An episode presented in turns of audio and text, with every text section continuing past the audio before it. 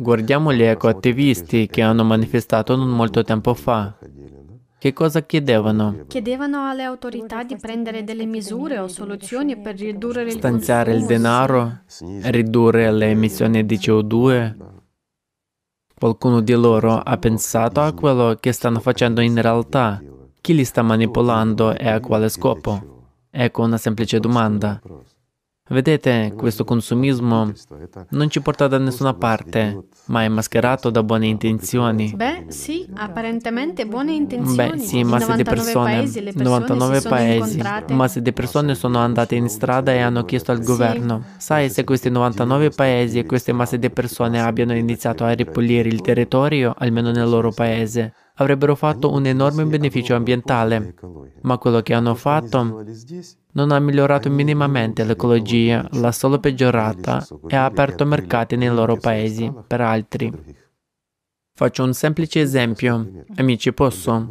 Scusatemi, si tratta di banale macroeconomia e si può ritrovare in... Ho guardato questa bella trovata solo dall'esterno, ma ho capito subito chi c'era dietro. Sapete, quando masse di persone scendono in strada e chiedono fondi per l'ambiente, bisogna vedere chi alla fine riceverà questi fondi e che cosa ne farà, perché è da quella persona che provengono gli ordini. Oppure c'è un altro modo di vedere la cosa. Per esempio, prendiamo il paese X, chiamiamolo così ha una produzione ed ha la capacità di produrre molti beni, ma la stessa merce è anche prodotta in altri 99 paesi. Il mercato è saturo. Cosa bisognerebbe fare? Stanziare pochissimi fondi e sostenere gli ecoattivisti, tra virgolette, che guideranno la folla e la porteranno nelle piazze. Sotto la pressione di questa massa, per l'amministrazione, cioè il governo, è in qualche modo scomodo rifiutare questo prima di tutto. In secondo luogo, se rifiutano mentre ci sono problemi climatici e le masse sono scese nelle piazze, come potrebbero non stanziare i fondi? Li stanzieranno, no? Dove prenderanno questi fondi? Dalle tasche di quelle persone che sono scese in strada per lottare per il clima. Hanno preso i soldi dalle loro tasche, li hanno dati a qualche beneficiario finale e hanno imposto restrizioni ai produttori per ridurre le emissioni di CO2 nel loro paese. Le cose vanno veramente così. e questo è quello che accade, esercitano. L'amministrazione è costretta dalla pressione delle masse a spremere quelle imprese del paese che forniscono posti di lavoro, forniscono un'economia per quelle persone che sono uscite nelle strade e hanno iniziato a chiedere. Alla fine i loro figli non avranno abbastanza di qualcosa, loro saranno sottopagati, molti di loro resteranno in strada perché non produrranno una quantità di merci sufficiente nel mondo consumista. Il loro mercato comincerà a cedere. Inoltre il paese X, che aveva finanziato tutta questa assurdità, arriverà con le sue merci e compenserà tutte le perdite, che sono davvero spiccioli per comprare questi attivisti rispetto a un mercato così grande, e farà un mucchio di soldi. Allora non è così? Amici miei, non è così? Non è vero? Cosa hanno ottenuto? Masse di persone sono uscite, ma la loro vita migliorerà? Vediamo. Facciamo un esperimento sociale. Sappiamo chi ne è uscito, sappiamo dove è uscito e vediamo nei prossimi 3-5 anni come miglioreranno le loro vite a seguito delle loro azioni. E poi diremo se avevo ragione o torto. Così stanno le cose. Beh, grazie a Dio se ne parla già apertamente. Quindi non è una novità. Sai, Igor Mikhailovich, si sente davvero nelle persone il bisogno di fare qualcosa. Ma cosa viene loro offerto? Chiedo scusa, ma per esempio, non so, piantare non solo un albero come si usa a fare, costruire una casa e piantare un albero, ma diciamo che ognuno degli 8 miliardi di persone pianti 20 alberi, un albero all'anno per 20 anni. E cosa Ma porterà? mi piace il fatto che hanno calcolato come questo compenserebbe le emissioni di Per anidride niente. carbonica. Assolutamente no. Non compenserà in alcun modo, non farà nulla, semplicemente non farà nulla. Tutti questi alberi assorberanno una piccola percentuale del gas emesso. Ammettiamo che lo facciamo per vent'anni, tra vent'anni verrà emesso più gas, giusto?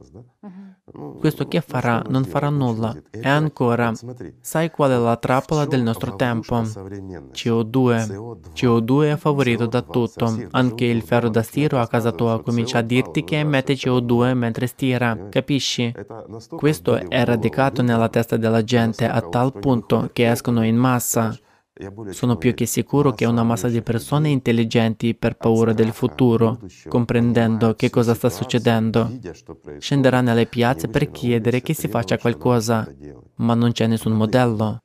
E di nuovo è noto che la CO2 non ha nulla a che fare con questo. Il vero problema non è che ci sia CO2, ma che non abbiamo SC. Certo, questo intendo. Non che non ci sia CO2, ma che non abbiamo società creativa. Questo è il vero problema. Così, scusatemi, risulta che i nostri cervelli sono così saturi di questa idea che non possiamo liberarcene. Tu ed io adesso siamo seduti qui a calcolare che percentuale Sì, verrà rilasciata sé. ridicoli. Esatto, se piantiamo 20 alberi ciascuno per 20 anni e quanta emissione ci sarà, dovremo anche calcolare che lo sviluppo di energia verde, che in realtà è tutto altro che verde, non ha senso, giusto?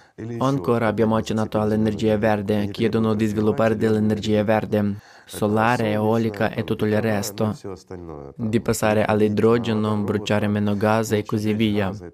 Ora semplice aritmetica. Ci stiamo avvicinando molto, molto velocemente a una grave crisi, la crisi climatica. Vedremo anche quest'inverno quanto sono drastiche le fluttuazioni atmosferiche e quanto fa freddo. Questo è causato dalla corrente del Golfo ed anche da quei cambiamenti che avvengono negli strati superiori della nostra atmosfera. E da quanto velocemente tutto si capovolge, cioè la temperatura può scendere bruscamente in certe zone in un istante e poi dopo un po' tornare alla normalità, ma questi cali improvvisi possono avere conseguenze gravi e catastrofiche. Nel frattempo stiamo rinunciando agli idrocarburi. Cosa significa questo? Significa che stiamo togliendo le centrali termiche che non si possono costruire in un giorno se necessario, no? Rinunceremo al gas in favore di qualcosa di solare. Beh, di nuovo, prima di tutto il sole non splende sempre. E in secondo luogo, come possiamo immagazzinare Sì, questa sì. energia? In terzo luogo, le industrie a energia eolica che potrebbero nascere, beh, non proprio le industrie eoliche non sono adatte a questo.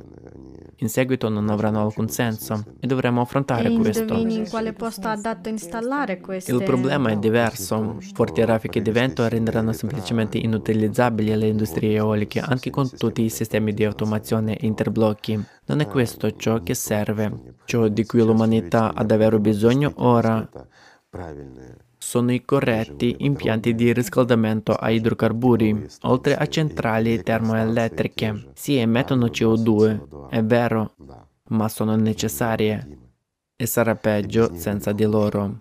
Inoltre le piccole centrali nucleari, beh, ci sono impianti compatti e gli scienziati li stanno già sviluppando, alcuni li usano da molto tempo.